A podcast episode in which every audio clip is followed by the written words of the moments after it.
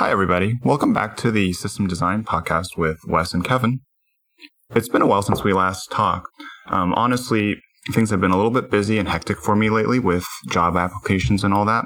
But I am proud to say that, um, you know, as of February, I landed an opportunity to work at Instacart uh, starting in March. So really excited about that. Yeah, congrats. Thanks. Um, and not to turn your life into a podcast episode, but I think that we could uh, take some ideas that Instacart probably has around how their system is built and uh, spend this episode talking about how they might use caching. Yeah, part of the excitement about working for Instacart is that they're obviously a very large system. So a lot of the key concepts that we've been talking about in previous episodes, as well as this one, are very applicable to the Instacart application as a whole. Cool. Um, so yeah, you know, like I just said, you know, I think we want to talk about caching here. Do you want to give us a general overview of uh, caching? Yeah. So caching is actually a really, you know, interesting concept. I feel like anyone who's sort of worked in computer science has a rough idea of what it is, but it's sometimes difficult to, you know, come up with a definition. So the way that I like to think about it is that, you know, in a lot of common applications, there may be slow and expensive operations, such as, you know, uh, reading from SQL databases or, you know, heavy computation that we might want to optimize on for performance. So a cache exists as a temporary storage area to, you know, save these reads or calculations, and it allows you to basically reuse previously retrieved or computed data. A real world example um, or analogy that I like to make is uh, it's similar to you know when you're cooking at home, right? You might have very limited you know table space uh, and a lot of supplies that are stored in your cabinet. So when you're you know getting ready to cook you know your your dinner, you might like you might pull commonly used items like flour closer to yourself, such as on the countertop, so that it only takes you know half a second to to get it for your recipe. So of course, you know, in this example, your countertop has only a limited amount of space, so you can only place a few items there. And similarly, in storage and computer systems, um, you can think of as in, the same way, where you know we have small and fast storage, also known as RAM, as well as you know large and slow uh, disks, such as like SSD, right? Um, another example would be, you know, your browser cache. Um, for storing HTML or JavaScript that is commonly uh, accessed. Cool. Thanks for that overview of caching, Kevin. Um, so yeah, I guess you know I'm thinking I'm wondering if there's any kind of examples of where we could use caching at, at your new job. Um, I know you haven't started yet, so it's probably not like a you know it's a little bit of imagination here, but um, do you have any ideas about that? Yeah. So you know, Instacart being a large, you know, application that serves, you know, millions of users, uh, caching is definitely going to be valuable in many aspects of the system. Um, just as a refresher for people who, you know, aren't as familiar with Instacart, uh, Instacart is a grocery delivery application that serves, you know, both web and mobile users, where users can basically create accounts and order groceries to be delivered uh, to to your door. So on the Instacart application, there's going to be hundreds of merchants, including like Walmart's and Publix, who can add items uh, with images and prices that the consumer can order. So one, you know, really concrete example that I can think of is the caching of the image and price data that is displayed on the mobile or web application. Uh, you can imagine, like, as Instacart is scaling the number of consumers and merchants that it serves, which is especially relevant during the COVID pandemic, um, making sure that the system is scalable as well as performant is is top of mind. You know, I, I haven't started at Instacart yet, but you can imagine that the items and prices that each merchant adds to their um, to their repertoire is stored in a SQL database. And if you recall from the previous podcasts that we've had, reading from SQL is generally a slow operation, and scaling SQL data isn't necessarily the easiest thing to do. Cool. Uh, that makes sense. So it sounds like a potential problem that could happen in this kind of business is that you have um, a rapidly growing set of customers and users, and um, as that user base is growing, your databases aren't really able to keep up with the increased load. Um, so you you know end up you end up with your databases um, being really kind of like trying to overutilize the disks, and the disks aren't able to keep up with the read speed um, that you're you're looking for. Yeah, exactly, Wes. And just as some concrete numbers, like just last year, Instacart has seen like 500% year over year growth in, in terms of like magnitudes of orders that they've received through their applications. Mm-hmm. Yeah, it makes sense that, you know, that would present some scaling issues. Um, cool. So I guess if I could just throw out like a solution here, um, as per the title of this episode, it sounds like this is a place where caching the data could be helpful. Um, I think you specifically mentioned the price and image data um, as like static pieces of data that don't really change for a given um, uh, item. You know, a banana just always costs this much, and here's the picture that you always use. Um, so it seems like they could be pretty good uh, candidates for caching. Yeah. Does that seem fair? Agreed there, for sure. All right, so starting back, uh, starting with some, you know, background context, um, one question that, you know, may, may be on viewers' mind is what exactly is an in-memory cache? And what are like some examples of in-memory caches that are used in production systems today? Um, so in-memory caches, uh, you can think of as a key value store that sits between your application and your data storage layer. So in the Instacart example, you can imagine we have, you know, microservices for pulling order and pulling pricing information, as well as a SQL data storage layer for storing uh, the actual prices. Uh, in between this layer, we can introduce a in-memory cache. Uh, this in-memory cache is data that is going to be held in RAM, so it's typically faster than your typical data access. Um, some examples of in-memory caches that are you know used in production systems today are Memcache and Redis. We'll be attaching some resources to learn more about them uh, in the in the episode description. Awesome, that's a really good overview. I just wanted to ask. You mentioned it's an in-memory cache and being stored in RAM. What was and you said RAM is faster. Why don't we just use RAM for everything if it's faster? Yeah, there's a there's a couple of reasons. Um, the first is actually RAM is just generally more expensive than you know storing on disk. Uh, but more more important than that, data that is stored in RAM is not to be pers- is not meant to be persistent. Um, just because you know if you shut down your uh, server, for example, data that is stored in RAM was going to be is going to be lost. It is meant to be used in conjunction with a persistent data store uh, like SQL or NoSQL. Okay, that makes sense. Um, why RAM isn't like the go-to solution for every uh, piece of data storage. Um, I guess the next question I had is, um, is there a way to? Uh, I guess if you have like you're gonna add one server that has this in-memory like RAM storage, I imagine that one server will kind of not be enough. Um, is there a way to have multiple servers helping with this caching problem? Right. So, so the nice thing about having a distributed in-memory cache is that it is independently scalable from your database layer as well as your application layer. Meaning, um, if you wanted to scale out the number of you know Redis nodes, uh, it is easily configurable. And this, there's also, you know, load balancing that happens between your caches. And so you can imagine that caching actually offers advantages in terms of scaling up your system. So if you want to serve more reads uh, on top of like a SQL database, adding a Redis caching layer might be the answer. So to play this back, we're basically adding this special kind of like, I mean, it's kind of like a database, right? Um, maybe a little bit less sophisticated um, of a database, kind of almost similar to a NoSQL database, except that it's just all held in memory and not persisted to disk.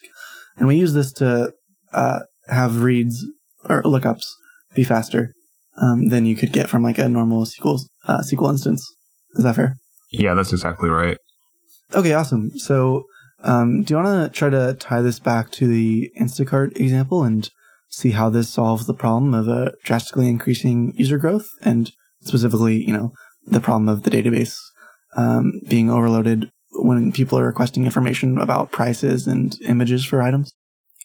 Sure. So we can imagine that, you know, starting out uh, with very few users, Instacart might start out with a system where there's an application layer serving, you know, price information as well as like a SQL database layer, right? Um, all reads will then go straight to the SQL database, but this isn't a scalable solution, especially, you know, as you're scaling to millions and millions of users. So if we introduce a caching layer in between the database and the application, we ultimately end up decreasing the load on the disk, RAM is going to be faster to access, and therefore we're returning price information a lot quicker. And we can also additionally horizontally scale the number of caching servers that we have uh, as demand for reads increase.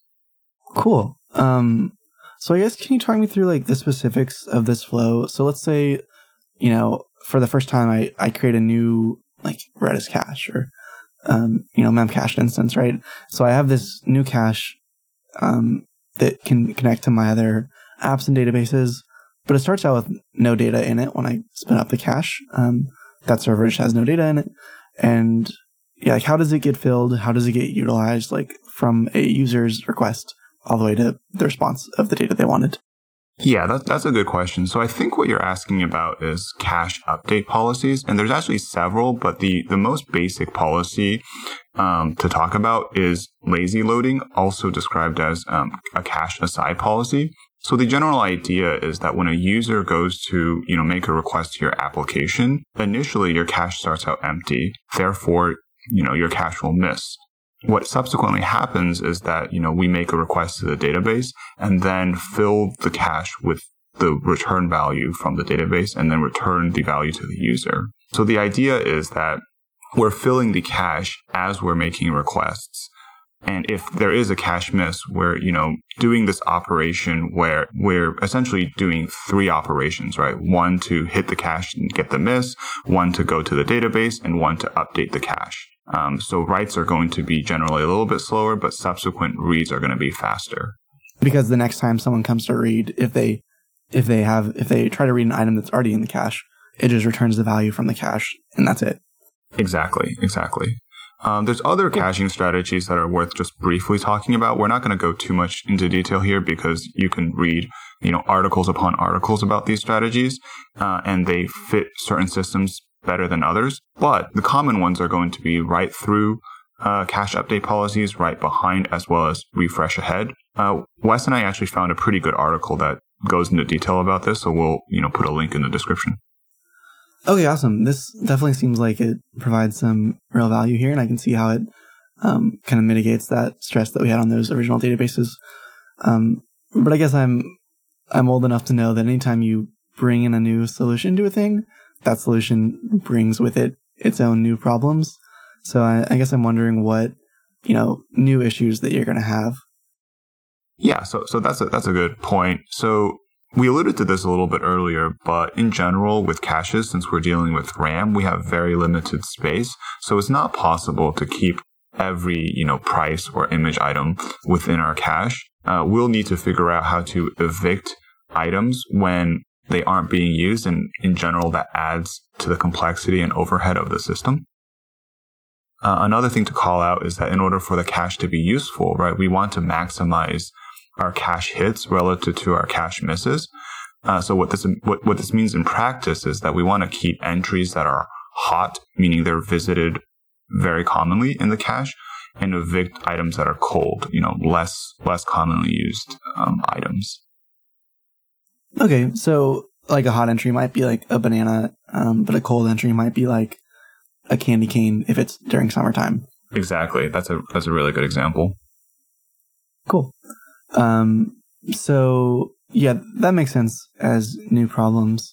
Um, I, I guess it kind of brings the question of like, all right, how do we how do we solve these new problems? Yeah, that's a, that's a good point, Wes. So in order to talk about that, we kind of have to introduce the idea of caching policies.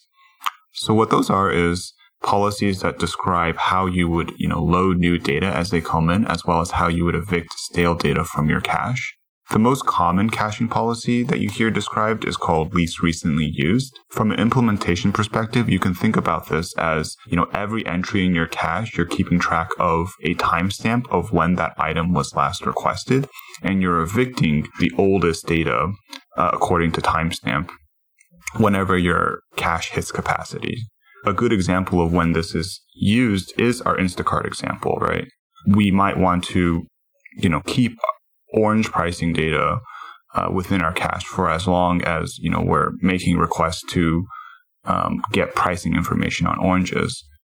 Another caching policy that I often hear about is called least frequently used. Uh, this one's not as common. The idea behind here is that we want to record, you know, how much time each element is used within our cache and evict based on evict elements that are least frequently used first.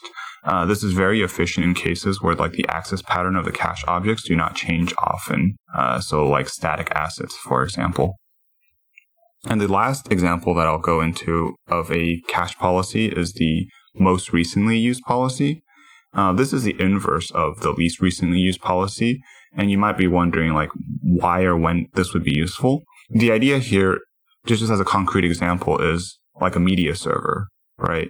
At home. When you're listening to music from a media server, um, you actually want to evict songs that you've already recently listened to because those are the ones that are that you're least likely to listen to again in the near future.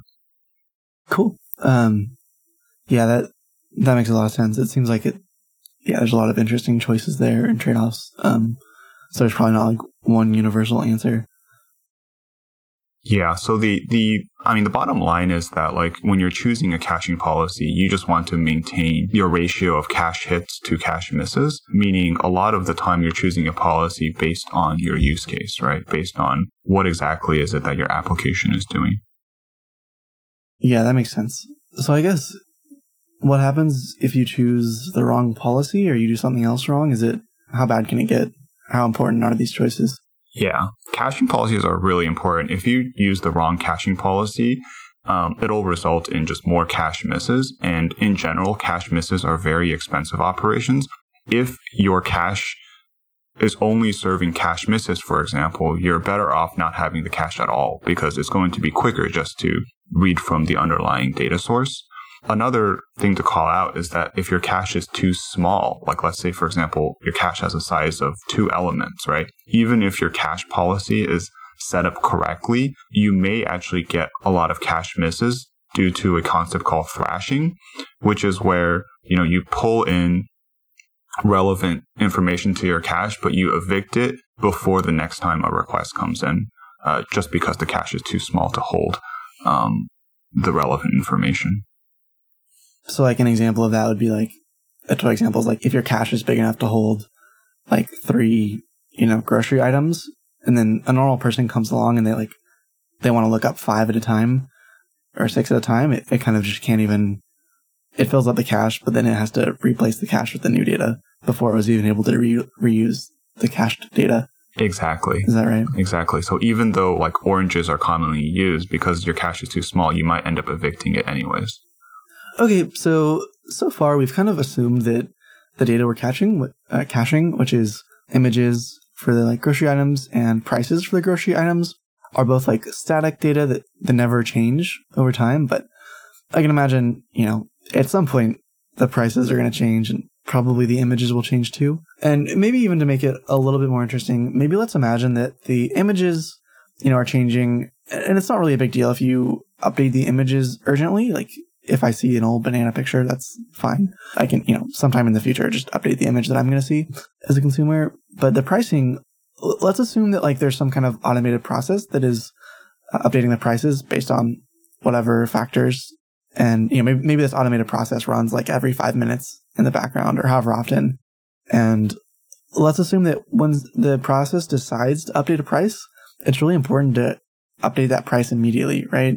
Um, so what I'm getting at here is imagine like we want to make sure like when you go to read a price or an image, you don't want to read stale data from the cache, right? So I guess we're looking at the new problem where as data is able to be updated, if you don't update it correctly in both the cache and the like backing database, then you could be reading old data, right? Yeah, no, that, that makes a lot of sense. So it sounds like, you know, we have two new requirements to the system that we're building out. One is we're updating images. Uh, these updates are non-urgent, meaning we're okay if there's eventual consistency between the database store as well as the cache. And there's pricing data where we want to make sure that you know the prices that we're returning to the application layer reflects the most up-to-date price uh, stored in the database. Let's let's address like the first use case, which is updating images, right? Because this update is going to be non-urgent, I think, you know, something that we can take into account is just adding uh, or having a scheduled eviction policy. So we're still going to be using our least recently used cache policy, However, we can set something known as a time to live to the cache, uh, which is essentially like how frequently you need to evict from the cache, regardless of whether the item was uh, recently used. So if we set this to a reasonable number, like 12 hours, uh, we can be guaranteed that every 12 hours, this item in our cache is going to be updated based on the value in the database. Uh, in general, your cache, like Redis, for example, should be able to enforce this time to live for you. Yeah. Cool. That makes sense. Um, and yeah, that seems like a pretty good solution uh, for the images problem. And like like we mentioned, the prices we want to get those updates out immediately. we don't want to wait um, for a time to live. Uh, I guess I guess you could probably imagine like maybe you set your time to live to like 30 seconds, but you're probably just having so many cache misses and re-updating the cache that that's not a great solution anymore. So is there a, a bit like stronger of a way that we can get those urgent updates to the price changes uh, without kind of wasting that effort on the cache side? Yeah. So the bottom line here is that in order to ensure consistency between the database and the cache, we want to ensure that we're updating the cache and the database at exactly the same time. So previously we talked about, you know, our cache update policy and we said we were relying on, um, on cache aside slash lazy loading. A new cache policy called write through actually solves our use case pretty well. So the idea behind write through is that whenever you make an update uh, to your database, you first make it to, uh, to your cache, right? So let's say, for example, Walmart decides to update the price of its oranges. Uh, what would happen is that I would first make that change to the cache, and then synchronously, the cache would write through and make that update to the underlying data store. Does that make sense? So because this is a synchronous operation, we can be ensured that the cache and the persistent database are in sync. Mm-hmm. Yep, that makes sense. Um, cool. So I, I guess isn't that like getting those updates at the same time actually sounds better than the approach we took for the images, which we might wait up like 12 hours with the time to live behavior. Uh, is there a reason we don't use this approach for the images as well? Right. So, I mean, the first reason is that we're reducing, you know, unnecessary writes. Um, the, the other reason is that whenever we do a write, right, we are actually holding a, you know, a lock on the database, right? Because the operation is synchronous. And so if we decouple that update for non-urgent requests, then we're actually improving performance of writes to the database. Cool. Okay, so I guess, you know, kind of take a step back and walk through this system we've kind of thought through now. Um, I guess let's imagine that a user makes a request to, you know, look at the oranges at their grocery store through Instacart.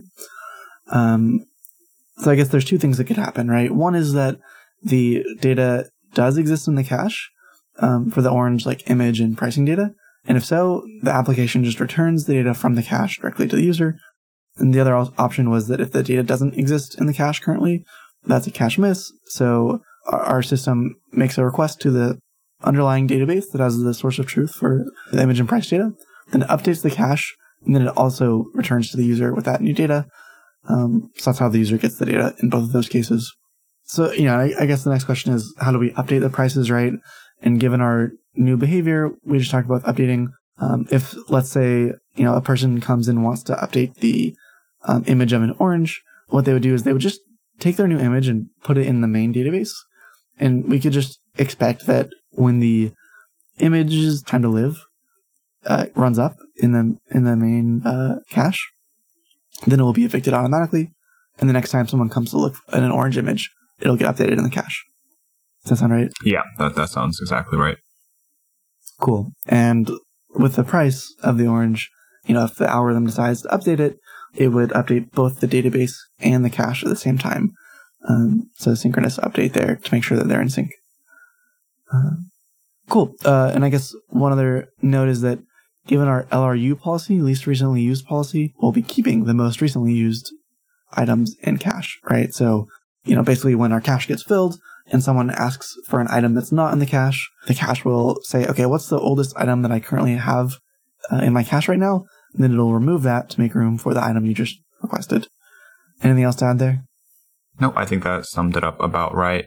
um, just to summarize, um, you know, pros and cons of using a cache in general. So, in general, we want to use a cache uh, to save network calls to a database. Disk reads are generally slow and expensive, and therefore, you know, we increase performance by adding an in-memory cache layer. We also can scale our in-memory cache independently of our app application in our SQL uh, data store. So we're also increasing scalability overall. And we're able to save on computation time as well as, you know, SQL read time of intense, intense calculations. All right. Awesome. So I think that just about covers, you know, a quick overview of caching and when or why you would want to use it. Uh, Wes and I will call out that there's a lot of interesting documentation about, you know, production caches uh, that are commonly used like Redis and Memcache. Um, if you're interested in, you know, this topic in particular, I would encourage you to uh, read through that documentation. We'll be linking it in the video description below, or the podcast description below. Keep thinking we're doing a video. Cool. Um, yeah, thanks for tuning in. That's all we have for this episode. We'll see you guys soon. All right, see y'all soon.